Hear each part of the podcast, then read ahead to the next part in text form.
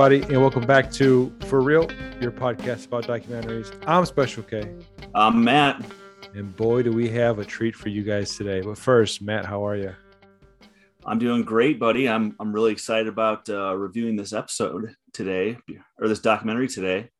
Yeah, Uh, It's a little bit more special because not only do we get to watch a documentary and you know come up with discussion points and stuff, but we're actually going to be interviewing the directors of the documentary today, Mhm. Matthew and Barnaby O'Connor, Mhm. for the pickup game. Um, so yeah, it's this has been in the works. This is a little treat we had for you guys planned. Uh, we've been working on this for like I don't know, like a month, month and a half now. We had the opportunity to talk to these two guys, and uh, they are brothers. They're from out of the UK, and they're they're filmmakers. So it was it was it was pretty awesome. Um, so yeah, so uh, for the correction section, what do we have this week? So I didn't really have anything for the correction section. Uh, I was kind of really just so dot like so excited about the fact that we get to interview some directors that I didn't really go over with a fine tooth comb. I do know at one point you're struggling uh, for the word where you you assign human attributes to animals or creatures. You're struggling for the word. It was anthropomorphize. Oh, okay. Well, there you go. Uh, anthropomorphize. Said it perfectly. I don't know why I second guessed myself. Yeah, yeah, I know there was a term. I know there was a there was like a technical term for it, but that's that's how that's why people think that like animals love us is because we give them personal like human traits when they're just animals, folks. They they don't love you any more than the squirrel or the or the bird or the rocks. don't don't listen to Kay. Something happened to him in his youth that just left him dead inside. I can personally attest to the fact that animals do have personalities and likes and dislikes. Uh huh. And the only reason that Kay thinks otherwise is because he's a sociopath and animals don't like him. Well, listen, I've had pets, Did I've they had like pets. you? of course, of course. How could they Listen, I've got I've got I've got eight chickens. Oh yeah, I forgot you're a, you're a chicken farmer now. I'm a chicken farmer. I got eight chickens. All right. And they all love me for the most part. Chickens can't love anything. Chickens are soulless monsters. Our my snakes, on the other hand, love me. Well, one of them does. The other one hates me.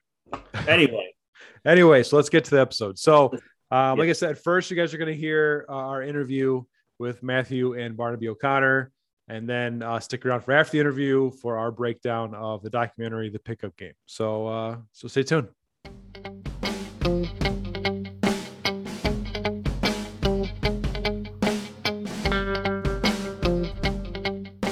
All right, guys. Today we are joined uh, by some special guests here.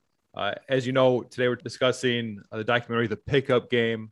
It was an official selection of the Toronto Hot Docs in 2019, the New York Doc NYC in 2019, and the Melbourne Documentary Film Festival in 2020. We are joined today by the directors and writers of The Pickup Game, brothers Matthew and Barnaby O'Connor. Welcome, guys. How are you?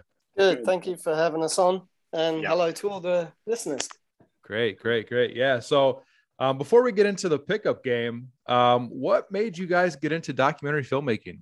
Originally, we started making independent film, um, and we'd kind of write, should we say, narrative stories and drama, comedy esque um, kind of pieces. And um, we kind of went out on a very shoestring budget, uh, filmed, edited, um, pretty much everything. And um, those kind of independent films didn't really go anywhere special. And then we finally decided that we would make a film up as we went along and a behind the scenes documentary about the making of that film.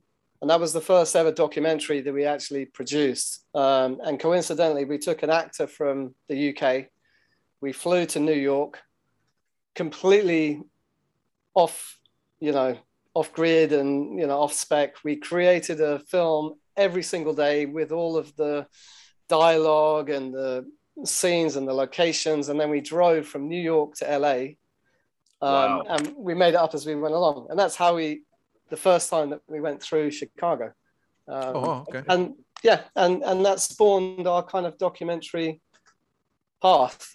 so what so what happened is we didn't tell the actors that that's what we were doing so they didn't know that we were making it up as we went along Oh, Um, we we we Car- carnage ensued. It was a disaster. We- but- we kind of told them, look, this is our process. I mean, it's a testament to how trusting actors can be, but we kind of said, look, this is our process, blah blah blah. we lost a Um, few we- actors on the way.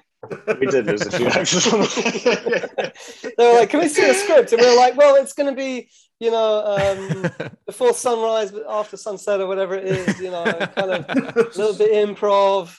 Uh, it didn't fly. And I would say it was the documentary is hilarious because Yeah. there's Matt and I. I mean, I think Matt had quite a few nervous breakdowns, and I was trying to be pragmatic and go like, "It's okay, it's okay."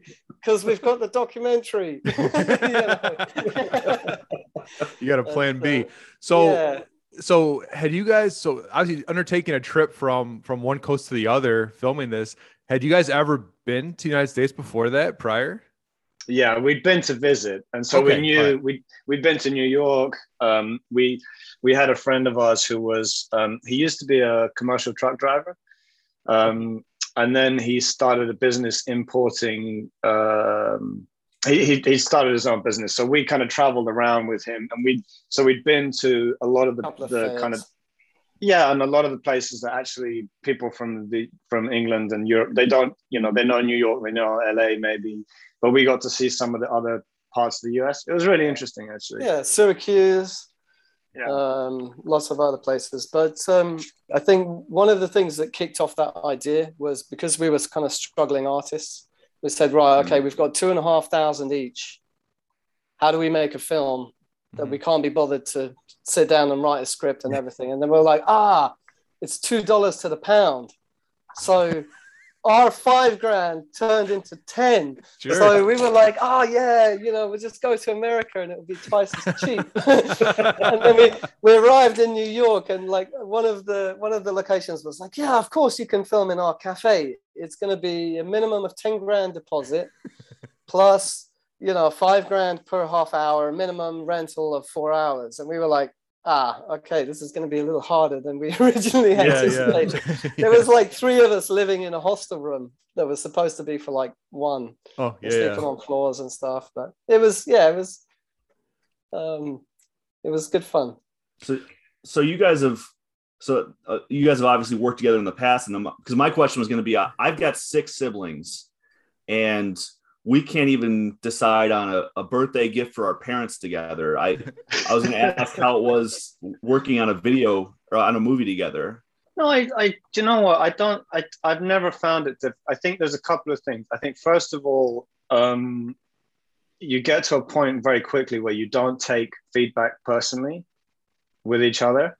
Uh, I know that I know that Barnaby will always be 100% candid with me, and when we do occasionally have, uh, we do sometimes have big disputes that turn into arguments, but it it's just like fine you just leave it Uh, you're not worried about that's that's never going to damage our relationship you know Mhm. a disagreement about yeah so Al- so- Although the only thing I will add to that is everyone's had a family dispute before.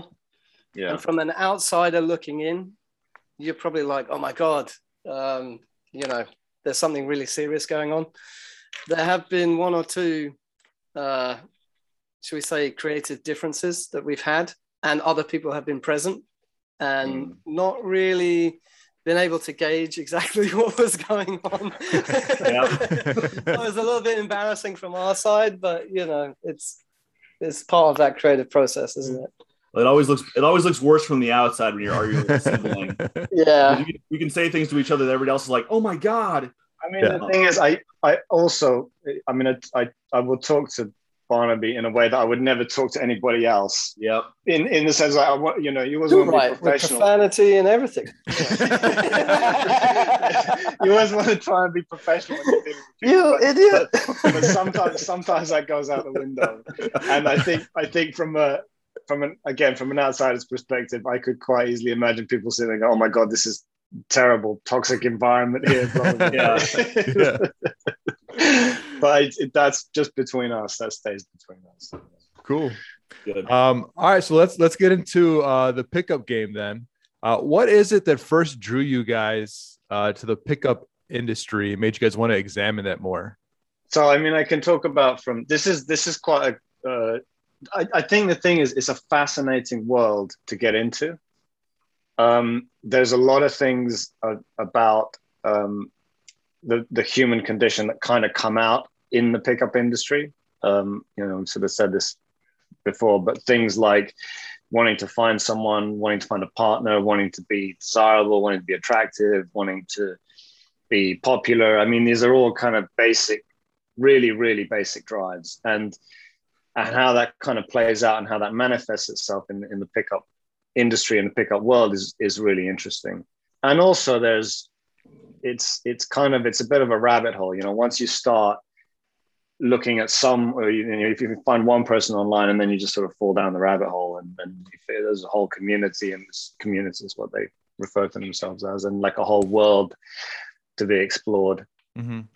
To to add to that as well, um, I mean, the documentary touches on quite a number of topics, um, and I think the thing is, it also looks into there is there's clearly a need that the students are looking for something to fill in their life, be that emotionally, be that um, you know with friends, sense of community, looking for um, you know somebody to act as a role model in their life. And so I think the documentary also looks into the causes that kind of push people into searching for sort of an answer that they, they believe the pickup industry can can kind of provide for them. Mm-hmm. You guys did a really good job of expressing that on the uh, on the documentary. Uh, I didn't I didn't really tie in uh, why people were doing this until a guy started talking about how you know we some of us didn't have fathers or a male role model, and this is you know we got a, now we have a, a role model. Mm-hmm. Yeah, I mean I I agree. I think that's and I think that's but that's sort of that's that's part of a much bigger like seeing that in the pickup industry and seeing it in people that are attracted to pickup. I think that's also a thing that goes across society.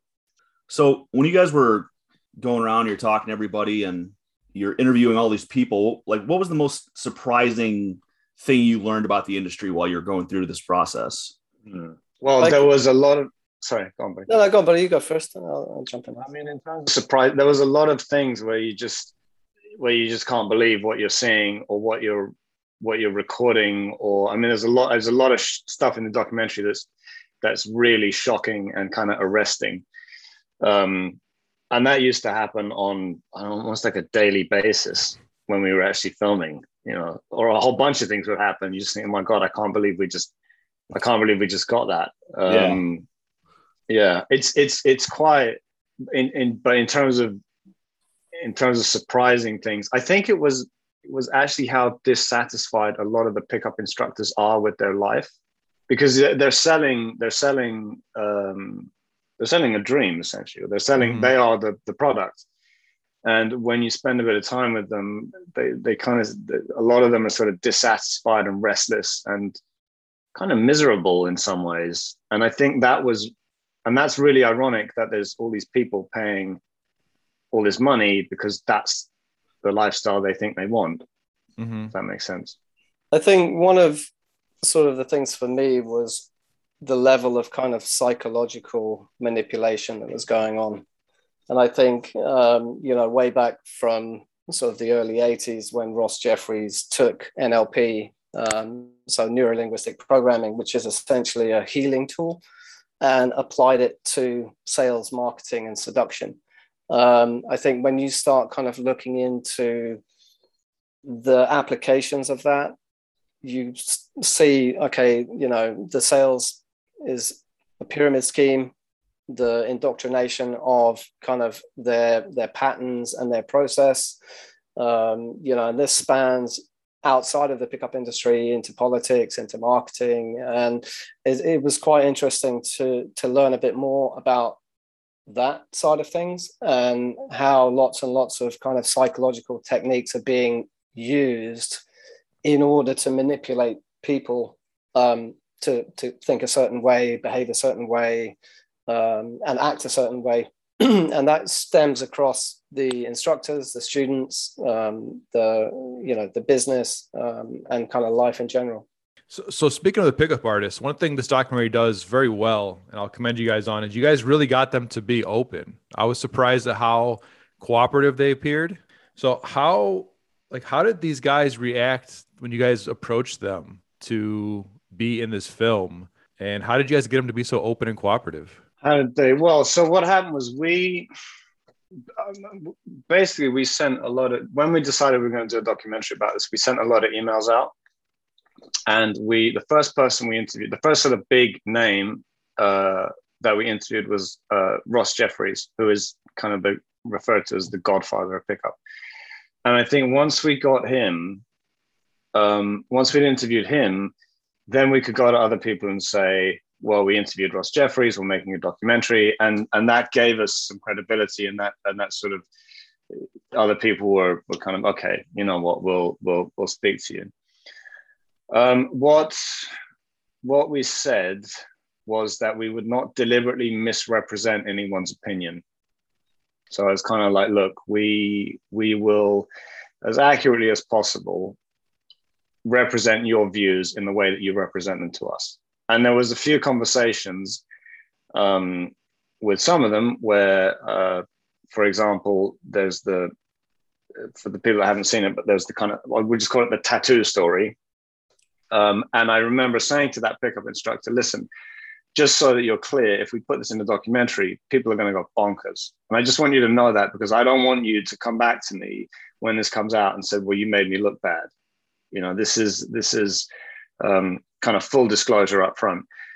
A lot of them, I mean, a lot of their marketing is shock value. Mm-hmm. A lot of them don't care if people like them or not. A lot of them don't. It's not, you know, being accepted or uh, acceptable behavior. It's it's it's this kind of mentality of we live outside the mainstream. Mm-hmm. We live outside social norms. We make our own social norms. Um, so I think, and also when we when we were doing all the filming, this was pre. I mean, Me Too has been around as a movement for quite a long time, but this was pre Me Too becoming a, a, the kind of household name that it is now. And so I, I, I think that there weren't really any consequences for this kind of behavior in the way that there are now. Um, so they were they were kind of i mean that's how they that's how they attracted followers that's how they got clicks that's it was you know outrageous shocking behavior how so know obviously you gave uh, i think that was the guy from new york right wayne with the guy's tattoo story justin wayne justin yeah, wayne justin, yeah yeah so how did they react overall to how they were portrayed I mean, did they? Did, I imagine some of them probably saw this as like a marketing opportunity for them.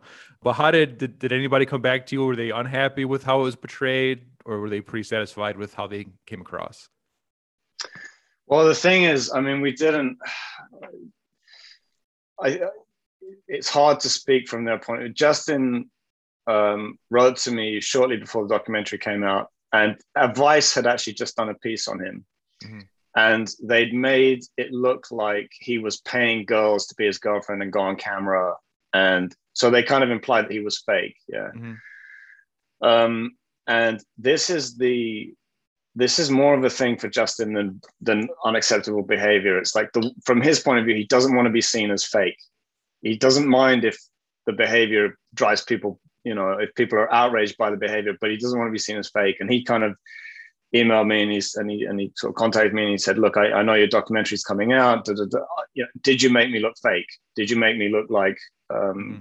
and I said, no, I didn't, you know? So, and to be on, because, you know, the, the, the, the terrible, the, the, the truth about this kind of thing is, and it's a very uncomfortable fact, you know, there are people that do respond to this kind of behavior. Mm-hmm. And there are people that can be sort of uh, controlled or taken advantage of in this way. I mean, it's not. Um, so as far as everybody else, we haven't really heard from. We've had a lot of um, kickback from people that are followers of Pickup, and we had um, a cease and desist order from Real Social Dynamics. Tried to block the documentary from coming out. So I mean, there was quite a lot of um, uh, hoo ha. Sure, shall we sure. say? Yeah. I don't know if Barnes has anything to add. Um, no, I mean, no one, no one has contacted us, shall we say, directly with their mm. feedback from the pickup industry. Um, I mean, one of one of the the odd kind of things that that you experience as a as a filmmaker, a documentary filmmaker, is that there there are lots of opinions out there. So the documentary has been slammed by the pickup industry. Um, we've been trolled online mm-hmm. um, and so on and so forth for the documentary, the trailer, clips, our kind of, um, shall we say, um, promotion of, of the film itself. And then we've also kind of experienced um, some negative comments as to, you know, allowing these kind of people to have a platform with which to talk to the public. Um, you know, so there have been lots of kind of, shall we say, um, split opinions on the documentary. Mm-hmm. Um, but no one in particular um, has kind of, you know, got back to us to say, look, we feel that you've misrepresented us in any way, or, you know, what we said is, is not actually true. Um, and kind of going back to what Matt said is that, you know, as as filmmakers with pretty much every film that we've done or documentary, is that we're we're representing what is going on. We're not really manufacturing something to be interesting because life is interesting enough as it is and it creates enough conversations and discussions and differences of opinion um, you know we try very very hard not to manipulate that reality for our own ends um, i'm sure that the pickup industry was not particularly happy as to you know the later part of the documentary where we mm-hmm. look into some of the slightly more negative outcomes of that kind of behavior and that mentality. But it does happen and it's something that needs to be uh, monitored um, and and kind of changed.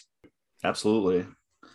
So aside from andrew the the student that was the student like most featured in the film did you guys spend a lot of time talking to any of the any of the other students? Like, what was their general feeling on the industry after they'd gone through the process? Well, we we I mean, and this is this is one of the weird things of doing a documentary like this is you know we lived with these people, we went and stayed with them for uh, sometimes a week or two at a time, and that includes the students because with some of the boot camps, it's a kind of live-in boot camp.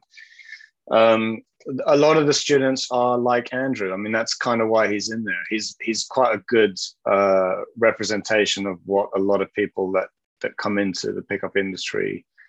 Um, you know, it's it's it's. I, I get it from the students' point of view, and I, I the the need is is genuine. You know, some of these people are either heartbroken or they're totally confused. They have no, you know, they have very poor social skills. Uh, but then simultaneously, some of them are, are totally fine in, in, terms of the only thing they're missing is a little bit of self belief. And I think that's also, uh, in a very roundabout way, what we're trying to communicate in the documentary. And and one of the, in terms of the surprising thing, actually, when you say, uh, what, just to go back to your question earlier, there were lots and lots of students I met that paid a lot of money to go on these courses and I just felt, well, you don't need this. You you you can already talk to you just you can already talk to people. You have uh, uh, a lot going for you, and all you need is just a, an element of self belief. And um, yeah, and I, I do think there are there are students that get into it and they they sort of, sort of dabble in it, and then they kind of realize, okay, this isn't this isn't maybe this isn't such a good, and then they kind of back away or they meet someone or um, and and then they kind of drop it and and and essentially you know move on with their life essentially. Um, but the other side of that, and really the documentary is a cautionary tale in many ways, is if you're not careful, there's all kinds of deep holes that you can fall into with this lifestyle because it's very it's quite compelling and it's very addictive and it feeds like all our most basic mm-hmm. ego and and all of those like really basic things that, that kind of need to be reined in a little bit. yeah, it's like the lizard, the lizard brain well, stuff. Yeah. Yeah, yeah, yeah. Exactly. To, to add to that as well is that I think the thing is is the longer that you look at these companies and the, the more you meet the students, you can quite quickly gauge which ones have essentially passed that barrier of no return um, there is a very kind of glazed look in the eye um, you know, constantly staring at you without kind of looking away, uh, behavior and, and so forth, that it, it is a little bit unnerving sometimes um, because what you've essentially got is hundreds of people all trying to be exactly the same, all trying to follow a particular pattern in order to kind of, should we say, engage you or build uh, rapport and so on and so forth. So it, it is a, a, little bit of a, a shame as well um, sometimes when you're in that environment because you kind of sit there and you think, well, you know, one, it's a little bit, should we say, scary mm-hmm. um, to to kind of look at lots of people in behaving in this particular way is almost cult like. Um, and the other is that you know you're not looking at an individual anymore. It's essentially looking at a robot who is just going to parrot back what they've been taught in a pattern that they've been taught it. Um, and so it's a shame when you look at somebody like um, we call him Nemo, uh, the student in the documentary. You know, he still had that kind of joie de vivre, excited about kind of life. So I don't think he was yet at a point where he couldn't kind of walk away. Um, I think that the difficulty comes when somebody is so engrossed into that lifestyle that they just kind of they get a little bit too carried away um, and should probably seek some kind of help. Sure. Yeah. Um, a real bright spot in the documentary here. Somebody who provided a lot of insight. Kind of, she kind of represented the the positive of what this industry could be on a positive spectrum. Is uh, Minnie Lane, um, who I believe is a dating coach in the UK. Uh, how did you guys How did you guys get in contact with Minnie, or how did you guys find Minnie to be part of this? So one of the most difficult things about so in making the documentary was kind of this thing of okay, how do we end it, or how do we, how do we, what's the alternative? You know, I mean, okay, fine, you you understand pickup is it's got all there's all kinds of issues with sort of following the pickup lifestyle, but what's what's the alternative? What is a healthier way, or what is a, like a better way, a less dehumanizing way of doing it? And um, what happened was I actually heard her on a podcast uh, called Diapers Off, which is which is a really interesting podcast. Um, sorry, I'm sure this podcast is also very interesting. no, no, I, I, I, don't yeah. need to plug other podcasts. I'm no, sorry. it's fine. Yeah, it's absolutely fine. Yeah, you cut that bit out if you want. no, no, uh, no. They, they, they, don't do any news series. They, they, it was like a limited series podcast, and I heard her on. And I heard her talking about it, and um, she was talking about this thing of uh, it's this idea that if you ask each guy uh, what he thinks women want, every guy will tell you something different. Every guy has their own image of okay, this is what women want. Yeah, mm-hmm. I mean, there might be some overlap, but um, and she was kind of talking about okay, so we're, you're aspiring to be this thing, which is is is kind of largely quite subjective, and is largely a fabrication of your own mind. Um, and I just thought, wow, that's really interesting point, and that's a really interesting observation. Let's let's go and speak to her and interview her. Um, so so so we did. I arranged to meet her. I, I know the people that uh, made the the the who did the interview. arranged to meet her and and and she was very. Um, she was quite nervous about being involved in the documentary, just because obviously pickup is such a controversial subject. Um, so it took it took a while, but but eventually I think we and also it became a process of sort of working together where she would she would give us suggestions. We would show her cuts from the film. She would kind of say okay maybe we could try this maybe we could try that. And one of the things that's really interesting is she has had probably more backlash than anybody else as a result of the documentary coming out. Oh wow. But, but the most interesting thing is she's actually trying to help her message is directed at a lot of these students. Mm-hmm. She's trying to help them, but they see it as she's trying to take something away from them um, because she's challenging their worldview, basically. Mm-hmm. But that's how she got involved. Okay. Do, uh, oh, sorry, when we kind of got into or started researching the the pickup industry, we kind of looked at it and said, right, okay, this is kind of what we know so far. We knew that um, the book The Game had come out and the characters that were involved in that. And then we sort of sat there and said, right, okay, we can't really continue unless we look at the history and where did it come from? How did it get started? And kind of how did it lead us to where we are today? And as we kind of continued to work on it, that's how we kind of started to develop the story narrative. We didn't come up with an idea straight away to go, okay, this is how we're going to structure the documentary. This is what's going to be in it. This is how it's going to end. It was that the more people that we met and the more people that we got introduced to, we kind of looked at the industry as a whole and all of the different players. So Minnie is a good example. Also Paul Janka, who were people that had kind of detached themselves slightly from the pickup industry. And okay, Minnie Lane is a dating coach. She's not part of the pickup industry. Mm-hmm. And so we were like, okay, they had both, should we say, started in, in that kind of environment. And what was what were the elements that they felt pushed them away and what was their kind of message. And I think once we started listening to some other people who had managed to detach themselves from the industry, that gave us a much clearer um, path in our narrative as well of how we can include um, their opinions and their story in a positive fashion. You said that Minnie's gotten a lot more backlash than probably you guys have. Do you think that's because she's been on the inside, or do you think that's because the whole? I mean, I feel like a lot of this industry is based on misogyny and the teachings itself are telling you like how to control women and how to change what they what they're thinking about you. So do you think they're after her because she's a woman telling it like it is uh, on the documentary?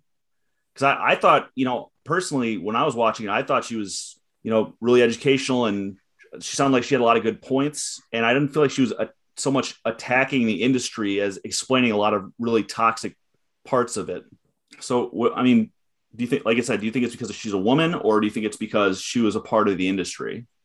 My, I mean, it's hard for me. My gut instinct is more that she's the face. She's the moral. She's kind of the face of the documentary in the sense that we're we're not in the documentary obviously although we although we kind of put it together we're not uh, we're not. Although although we have also had you know some people have made some videos attacking us, and um, but I, I I don't think to be to be fair. Although I, I, I can't say for sure, I don't think it's because she's a woman. I think it's more because she's the face of the documentary and she's challenging their behaviors.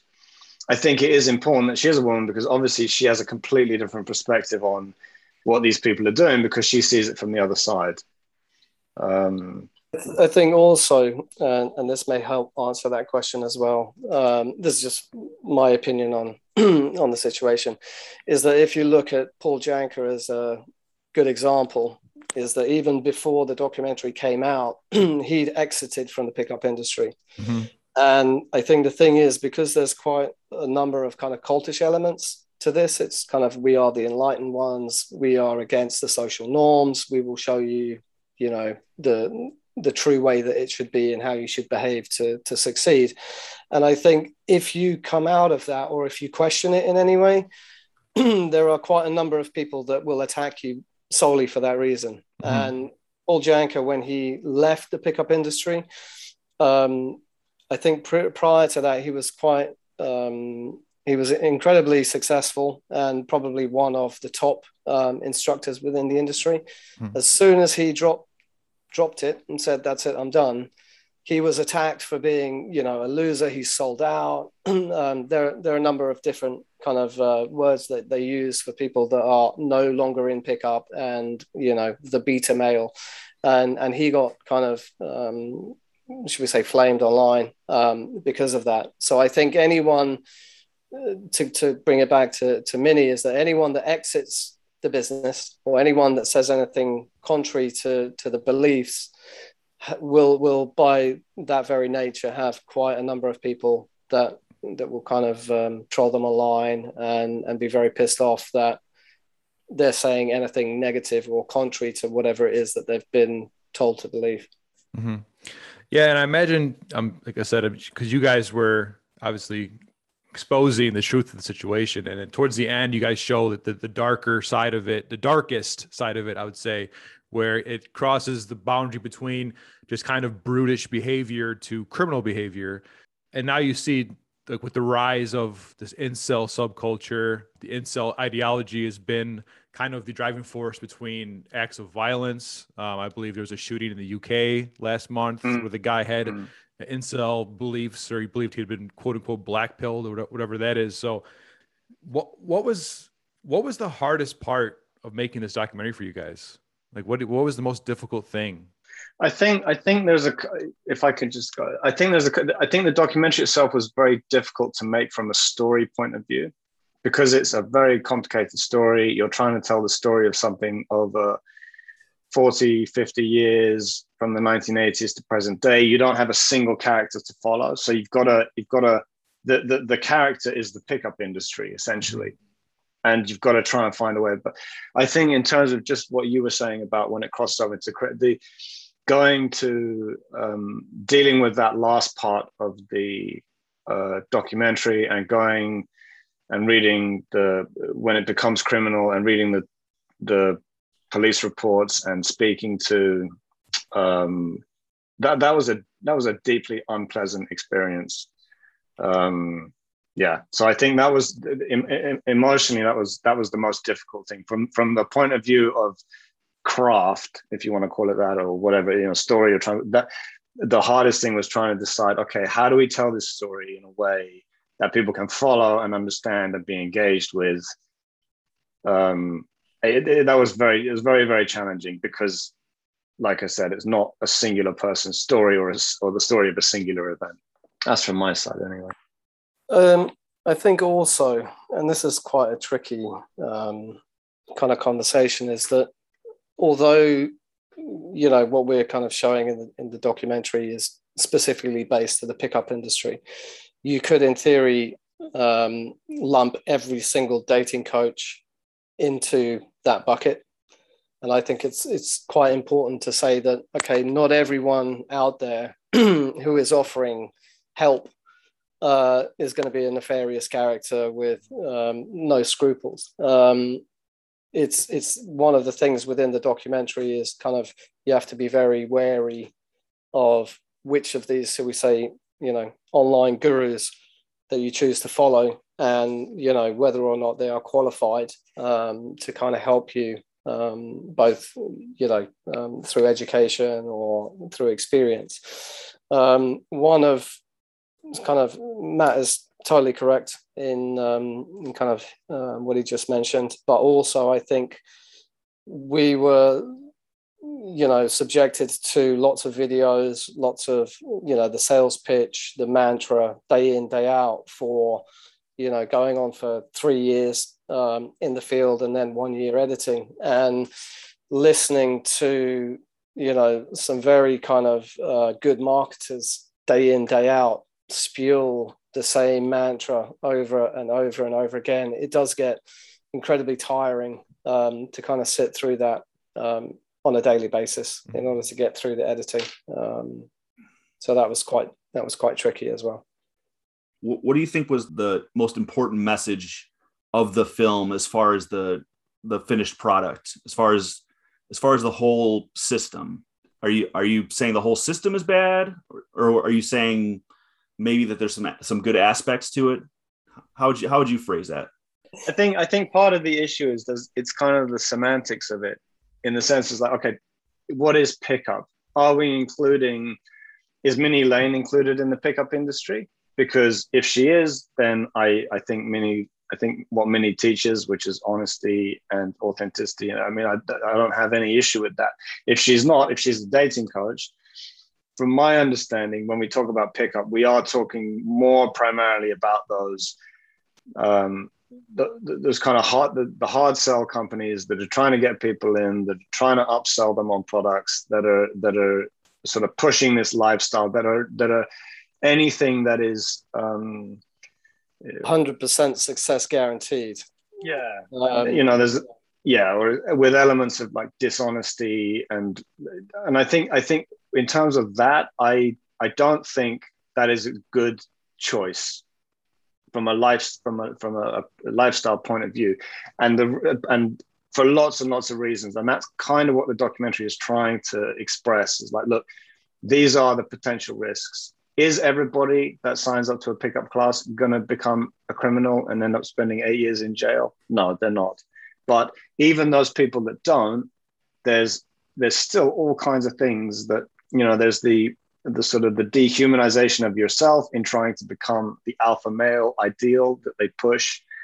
Um, there's the, the the the financial thing. You know, there's kind of the the addictive nature of the lifestyle of going out. It, there's the kind of dehumanization of women in terms of it becomes very much like a game and and and a sort of a sport. And how many numbers did you get? And then what's your you know how many lays did you get this this week? And but um, and so I think in terms of that, that's not something that I would advocate. But again, not for immediately obvious reasons. There's there's there's there's the obvious reasons, and then there's all the other reasons, which is kind of what the documentary is trying to explore.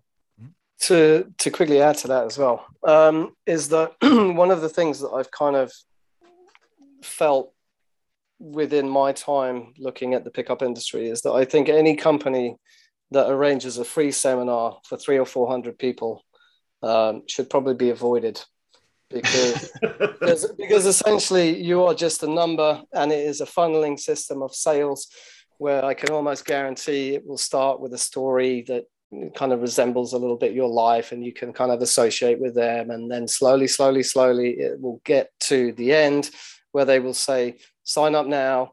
You can pay it on layaway or i'm not quite sure how you how you explain it in america but you you know you pay in installments and this that, and the other. And, and it's it's basically a sales pitch. Mm-hmm. um, those companies i would avoid with uh, as much distance as you possibly can do because there's not enough personal um, you know contact and and dealings in that environment because it's just a money train. And i think when when money outweighs um, you know the kind of education and you know um, kind of help that's when you become a dollar sign and not an individual um, sure yeah. yeah buyer buyer beware right like mm. uh, like ross said exactly i am extremely wary of any self-help uh, any uh, just after this I, it's funny and you see that you see the business model is not exclusive to pickup you see it being sure. applied in all kinds of other industries mm-hmm.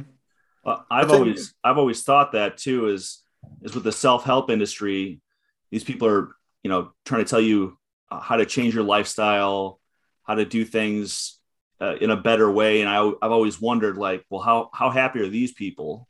You know they're, they're telling you all this but are these people actually happy or are they good people or uh, you know whatever else? And i feel like this documentary really brought to bear how well, i mean a lot of the gurus the guys that are actually selling this this this lifestyle aren't happy, which is totally understandable. I feel like the whole, like you said, the whole thing was they're dehumanizing women, they're de- dehumanizing themselves, they're shutting off basic parts of the human experience to to live this life.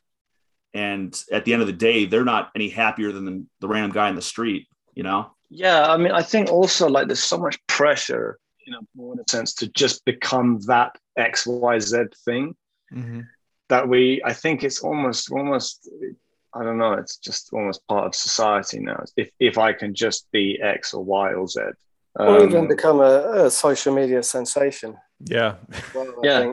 is you know they, they even have university degrees now of you know how to become an, an influencer. And mm-hmm. it's like um, okay that, that to me sounds a little bit you know far fetched, but maybe I'm just old. yeah, I, and I don't understand it. I don't know. Yeah, I always wonder like, what's the game plan? Like, okay, so you're like uh, you're a hot young twenty something year old. What's what's your plan at forty? What are you what are you gonna do then? But yeah, I I don't know, man. It's just the society we're living in today.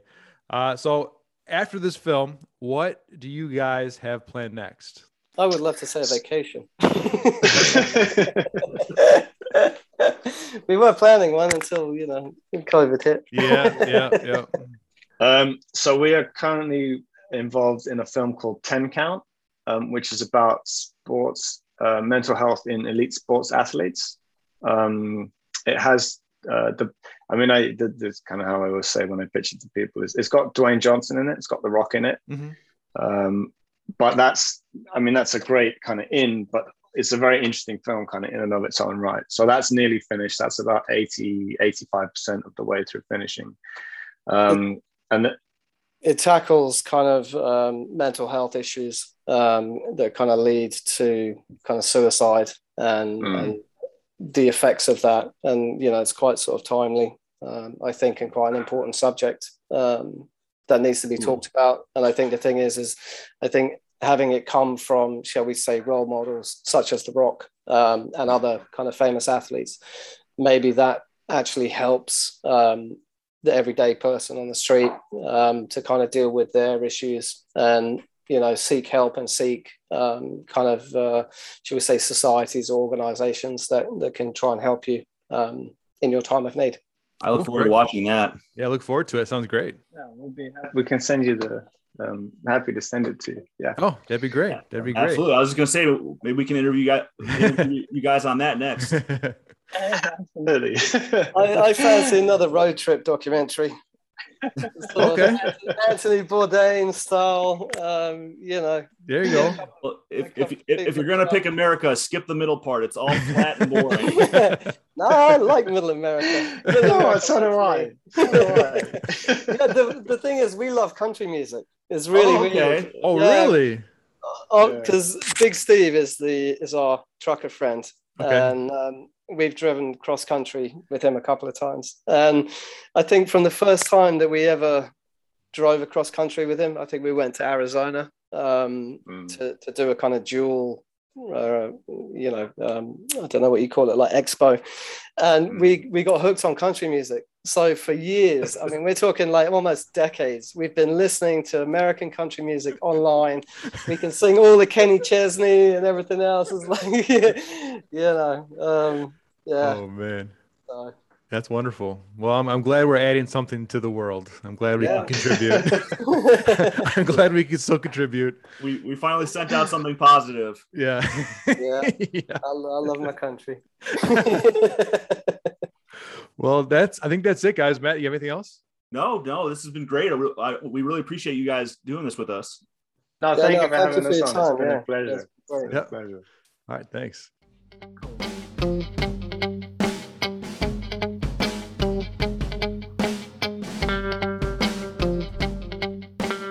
All right. Hey, that was something, huh? Yeah, so that's our very first uh, our very first director interview. Actually, it's kind of it's definitely our first interview at all because we've had guests, but we haven't really interviewed anybody. Yeah, yeah, that was our first like true blue interview. So So, um, yeah, really cool. But uh, anyway, so let's get let's get into our, our breakdown and review of the documentary.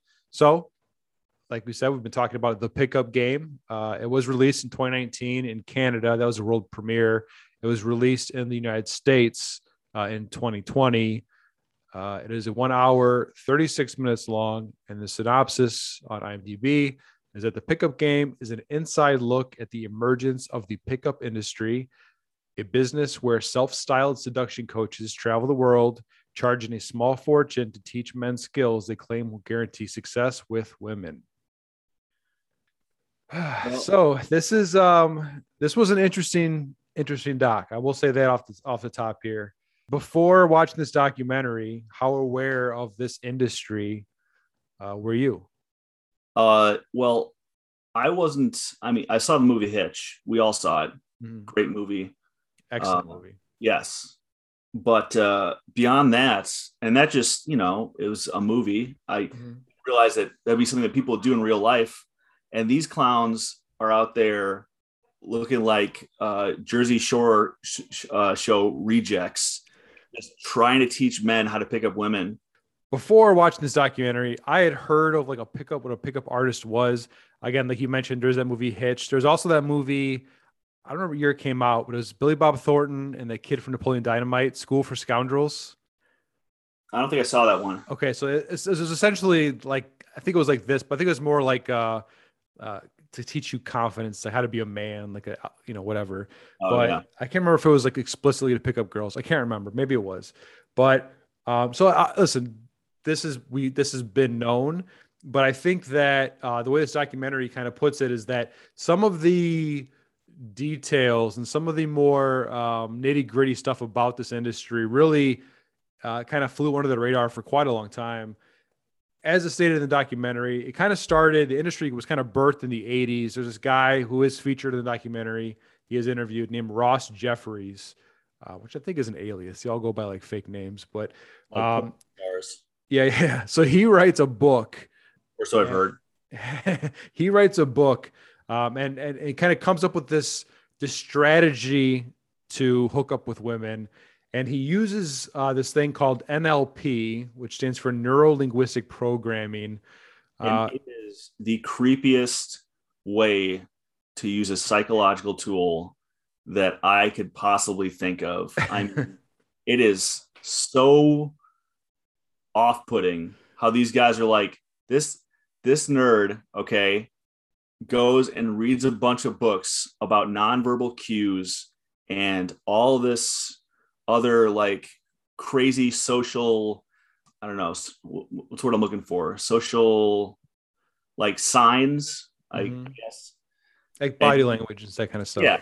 Yeah. So he, he yeah he goes social, learn social cues and that kind social of social cues and body language and everything else. And he's using this this which i'm sure is not what the research was originally intended for to pick up women. And it is he just comes off like the scummiest of scum. Mm-hmm. Yeah, so he he kind of he's they, they consider him like the godfather of this industry. I think he ends up eventually like in the internet age. He founds a website seduction.com, I think, or has some kind of relation to seduction.com. Um, and early on, like when this was an internet thing, again, it was an underground kind of subculture. It was a community. They consider themselves a community, even to this day, I think. There's this guy they talk about, or they talk to in the documentary he goes by the name uh, Mystery, and he's a magician from Toronto uh, originally.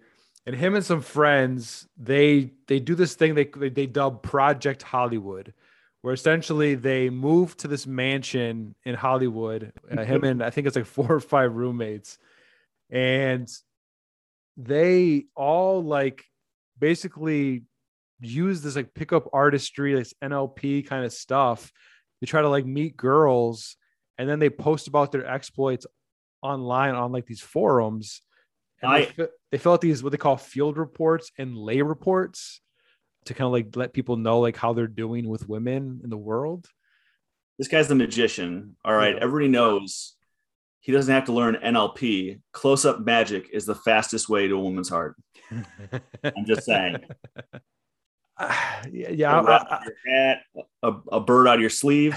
Yeah, women are going to go home with you. I'm going to have a general comment about all these these fine gentlemen here towards the end, but just keep in mind, like I said, this guy's name his name's Mystery, not his real name, but his alias nickname is Mystery, and um and he's a he's a magician and a pickup artist, yeah, guru. Well, the, the real magic is the fact that this creepy, creepy guy could pick up women. so uh, one of these guys that's in this house, his name is Neil Strauss, and basically at one point, Mystery ends up having like a breakdown over like a some kind of cheating thing where one of the guys in the house is sleeping with this girl who he recently broke up with or something. He broke up with his girlfriend, and the same day his friend slept with her. Yeah, and so that he had like a mental breakdown, which he ended up going to the. I think he went to go get to the hospital to get some help or something. And one of the other guys in the house is Neil Strauss um, was like trying to help him with it, help him through it, whatever. But then shortly after, or sometime after, I guess, Neil ends up releasing a book titled The Game. And what was happening is that Neil was secretly writing this book the entire time he was living with these guys, just basically detailing their exploits and how they would manipulate women and how this whole pickup artist thing works. And this book pretty much like blew up and it exposed the industry. Uh, and I think, like they said in the documentary, a lot of these guys they thought for sure this was the end of it, when in reality, it just kind of like poured gasoline on the fire. Because then other people who were desperate for affection or whatever, guys who felt like they couldn't talk to women, they just like they realized that there's somebody out there who claims to be able to help them with that. And it kind of just started like all the just cascade of all these different training programs and so I mean it just became this gigantic this, this industry. This was all prior to the Me Too movement. I just want to throw that out there. yeah. because Uh, if you watch this documentary, you're gonna see these guys do a lot of things. Where you're like, that shit would not fly in 2021. Yeah, yeah. So I mean, the, so the documentary does go into more. of Then it goes into like the more modern stuff, where it talks about how these guys pretty much just really expanded onto YouTube and social media platforms. And that's and there's several guys in here. I guess I'll mention some of their names. I'm not gonna mention everybody that's featured, but like there's this dude named um, RSD, I think Maximilian or Maximilian Berger uh, Oh. Berger. RSD is Real Social Dynamics. You know, he's he's prominently featured in this documentary. He makes some outlandish comments. I mean, he's just yeah, he's a real piece of work. Um, it talks about some of their their tactics, some of their skills. One thing that I thought was um, pretty pretty wild is some of like just their the terminology they use in some of their training sessions. They have like acronyms for everything. I mean, it's just really dehumanizing. It- well, yeah, and that was I think that was one of the main uh, points of the documentary was how like not only is this whole process genuinely or generally kind of disgusting, but by doing all these things and like turning women into numbers and into like you know this many lays or whatever else you're you're and you know setting yourself up to get turned down 90 times so you can go home with 10 women. Like the whole thing just dehumanizes everybody involved in the process. And it just it, it takes all the joy out of what what you're doing. The way these guys were doing it it was obvious that they were not happy Well, and just and and we'll get we'll get into this, but like in some of this this discussion, some of the stuff that they're these tactics they're using are, are I mean, obviously aside from being extremely cringy, um, they're really borderline, like they're really bordering on some really abhorrent and in times criminal behavior. One of these these uh, terms I wanted to touch base on here uh, when they're teaching their students, I don't forget which, which instructor it was, but they're talking about LMR, which is last minute resistance. And then they're talking Oh, about yeah. the, the difference Oh. between real resistance Resistance. versus token resistance, uh, meaning that women are like basically they want to they want to have sex with you, but they have to put up like a front like they don't want to, and you have to overcome that because like they really want to, but society says they have to kind of resist it. So you have to overcome that resistance. That's what quote unquote token resistance is. Uh, So it gross. sounds like you're trying to convince somebody to do something they don't want to do. uh, personally, it's what it sounds like to me. But I mean, so so some of the ways, some of the ways they approach things is just it's just wild. Again, that's clearly illustrated. They're talking about these boot camps that some of these these students sign up for. First of all, they're crazy expensive, but like the documentary does show an example of of what they call an in-field session at one of these boot camps, which is where these these students basically do like this temporary, like a week long or two week long residential program with these instructors where they go through like these training sessions and then they go out into the field to, to bars or to wherever city centers and they practice hitting on girls and practice trying to pick up girls. And the, the instructors are there kind of giving them tips and giving them instructions. And the documentary shows an example of this and i forget the instructor's name because it doesn't matter but it is extremely cringy because you have these men who are walking up to this instructor and he's like quarterbacking like which groups they call them sets by the way a group of girls called a set. And they have like you go talk to this set and say this and you go over here and say this. It just it looks like it'd be like if you were there in real life and you saw this happening you'd be like there is a team of serial killers working in this bar right now um, to either kill people or they're sex traffickers because this is extremely coordinated behavior. It just seems so out of place. It's the whole the whole process is cringy and i don't know if we mentioned these these uh instructors have taken on uh, terms like guru and they're leading like these huge conventions type things basically where they'll have a couple hundred people in there and they'll talk about picking up women and then you know whoever wants to contribute money or like to, to pay money to go to these these camps. And it's basically like a technical college except when you get out of it you don't know how to fix air conditioners. You just know how to pick up women and be unhappy and alone. And there are some again we're not going to get into all these examples but there are some other examples of some of the more modern day guys that are doing this kind of stuff. They do um they do showcase or show feature i guess i should say. Uh, one of this one student uh, his name his name is andrew. I think in our interview they referred to him as nemo. I don't know if you caught that or not which is Oh. which is hilarious. That yeah, little little small fin Nemo just trying Yeah, to yeah. swim around. And this guy is like, you know, in a way you feel bad for him because you can tell he's just so socially awkward.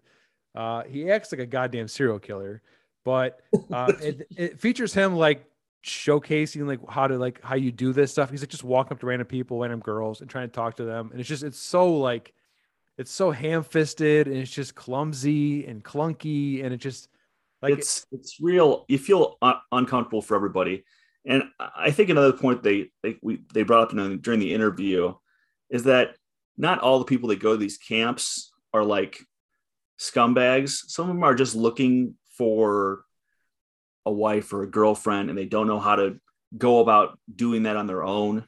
Mhm. Uh, some of them are looking for a sense of community, and some of them like they just need role models. They just grew up without fathers or without they said a strong role male role model for them, and they don't know how to act as as young men out there in the real world. Mhm. So just I like to like just you know i'd like to point out that while I think all of the gurus are disgusting, disgusting people, not all of the students are equally disgusted, disgusting. Some of them are just, you know, don't know how to don't know how to succeed at life, I guess. But Well, and like they mentioned in the interview, and they do touch based on, on the documentary. I mean, it is called almost, it becomes like a cult almost, where yeah, you have these desperate people who are misguided and looking for guidance or looking for some kind of influence in their life. And they find it in these instructors. And these instructors, yeah, beside it just being a money, like I think what Barn, how Barnaby described it as just being an absolute money train for them. Um, Yeah. It is, it is kind of a cult following. And because it does, they do employ a lot of the manipulative tactics that, that cults and cult leaders do. Um, but aside from that, as uh, they pointed out in the interview, and as is pointed out in the documentary, you know these these these gurus, these instructors, they're not even living the lives they claim to live uh, for the most part. Like in the documentary, you know, there's says there's there's some allegations that like their videos they post online are staged. Um, Yeah. I don't know they touch base on the interview, but um, and the actresses, uh, some of the, or might be actresses. Some of these women in the videos might be actresses. And even if they're not staged and they're not actresses, I mean, the videos don't show like the, the number of failures they get talking to people versus the success rate. I mean, I think in the, in the documentary, they, rec- they, they posited it's like a 98% failure rate or something. Uh, with Which- even, even using these like surefire tactics. can you imagine what that would do to your soul going out and having 98 people reject you before two say, Yeah, I guess. Like, seriously. I mean, that's just that's got to be soul crushing. No, no wonder these guys look like dead-eyed monsters. Yeah, it's it's not quite what it seems for sure. And at the end of the at the end of the documentary, obviously Ross Jeffries, who Ross Jeffries and a guy named Paul Paul Janka, I think his name is, yeah, Jenka or Jenko. You know, they're both guys who are like early in on the industry, and they both obviously they both regret kind of they both kind of has, have disavowed the industry as it is. They see like kind of the the errors of their ways in the past. And the way Ross Jeffries put at the very end uh, for these these guys, these students, is uh, you know buyer beware because what you're getting into isn't what you think you're getting into. You're not buying what you think you're buying. Uh, essentially, you're, Yeah. you're buying you're buying a load of shit. Is what you're buying. Yeah. And I think Minnie, Minnie kind of in the documentary, Minnie Lane, who's a she's a dating coach. She used to be part, or at least she was somewhat involved in the industry at one point, and then she realized what it was, and she got out of that. Now she does a she's a dating coach where she tries to help men like see their value, and she's like approaching it for a more positive, probably a more constructive Yeah, that's angle. seems like a lot better way to go about it than the way that these gurus do. Yeah, and so she, she, you know, she says like, listen, like some guys need help, but it's not like this isn't this isn't the help they need. Like this isn't Yeah. this isn't going to get them what they think they want. So she, was she made she she made a lot of good points in the, in the documentary. So overall, this this is this is what I'll say, and I think this they they pointed this out in the interview too. It would have been easy for them to make this documentary and just say, look at these fucking losers and these these dweebs and these nerds. They could they could talk to girls and they I mean, and that's how that it's cringy. The whole thing's fucking cringy, and it, that would have been an easy easy thing to say. But the the point they wanted to make the documentary, the point I think they make very well in documentary, is that first of all, it's scary that there is a certain number of success rate. You know, there's there's a certain success Yeah. rate with these tactics, which is unfortunate and scary. And also that you know the the other the the the other effects, the sprawling effects of this industry, it, it goes beyond just the cringiness and even the immediate harm it might have like on a woman in an encounter but there's i mean these guys are getting scammed. There's the financial aspects of this. Yeah. there's the more long term and then we, we kind of touched base on it too. I mean since this documentary came out like you said this was filmed before me too. So this this came out this was all kind of made before the whole me too thing really blew up as to what it is today. And Which one one of the positive effects of, of Me Too, the Me Too movement, is that organizations like this have been pushed, like I feel like farther underground. It's not they're not as prevalent as they were, because and, and I don't know if I don't know I can't remember if this is actually in the interview, but when we talked to Matthew and Barnaby, you know, they said that what ended up happening is that these guys they just rebranded. So now instead of being like pickup artists, now they're lifestyle coaches and they're financial advisors, which is crazy. you know as it, it as long as they're not doing what they have been doing, which is just completely ruining hundreds of young men at a time and convincing them to be equally scumbagish. See, but I think I think they do it, but they just do it under a different title now. They do it under a different banner. Ugh. You know what I mean? This is like that whole like you got to be an alpha, man. Don't be a beta cuck, bro. You know what I mean? I think that's that's that's what this is. You know that whole thing. yeah. So overall, what did you think about this documentary? Well, I would say that initially when we were approached about this and I read what it was going to be about, I was not interested. To me, it didn't sound like something that I was overly interested in. Uh, but then I watched the documentary and it's really good. I mean, all in all, I was I was very pleased with the documentary. I, you know, I, I'm I'm encouraging, I'm actively encouraging other people to watch it. Yeah, I mean, listen, I thought it was good. I thought it was well done. There's uh, some of the flow to me. It seemed like a little a little busy. I guess as we all say it. There's they throw a lot of like lingo at you. There's a lot to you. I mean, it's it can be dense in spots. That's not a negative thing necessarily, but you know, overall, I think it is a good documentary. I think it is very informative. Like I said, it would have been easy for they they said it too. It would be easy for them to make a documentary and just make these guys look like assholes. And don't get me wrong, these guys, the, these pickup artist guys, they do look like assholes. But it's it's fair though because that's how they want to be seen. Yeah. You know, like they said in the interview, the, their biggest issue, their biggest concern is not looking bad; it's looking fake. As long as they look real, they don't care if people don't like them. I think one of the guys, uh, the, the Maximilian guy or whatever, I think he says in the documentary, like you don't want to be loved by everybody. You want to be uh, loved by some and hated by some, but you don't want to be liked by everybody. So that's just that's just their mentality. You know, they're they're shock kind of guys. That's how they make their money, and um, so them looking like assholes, I don't think is a concern of theirs. But yeah, I, I think it was fair. I think it was good. I think it's informative. Um, I think it's worth a watch. So on our rating scale from zero to six beers, how many beers would you need to drink to watch it again?